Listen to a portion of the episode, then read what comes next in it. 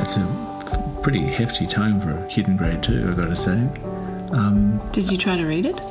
Yeah, I failed. In fact, even in my teenage years, I remember being a little bit exasperated to the point of mocking, declaring to my friends, who I was still, for some reason, waving it around in front of them. None of them were even remotely interested. and I, I hadn't read it, I just knew that it was terribly important. I was just saying, like, this does not make any sense. Who could possibly read this? If I was on like a desert island and this fell out of the sky, there's no way I could be a Christian. I cannot understand what they're talking about at all. Hello and welcome to the Gospel According to Mum. Over the month of December, we're taking a moment to rest and reflect on some of the ideas and scriptures from season one. I'm joined by my husband and editor of the show, Ben Reason, as we look again at some of these ideas in the context of God's Word.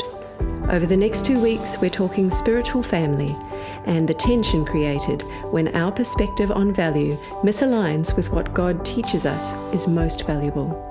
I'm your host, Tanya Reason, and you can follow us on Facebook and Instagram or visit www.thegospelaccordingtomum.com to find out more.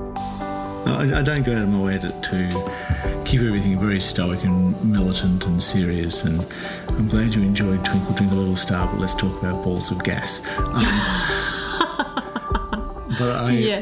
when she brings home elements of faith, um, I just want that, which will become a shield for her in itself, her not to have any loose ends, at least the ones that I've seen. Yeah. I'm sure she'll batten down her own hatches, but um, there's some that I know of.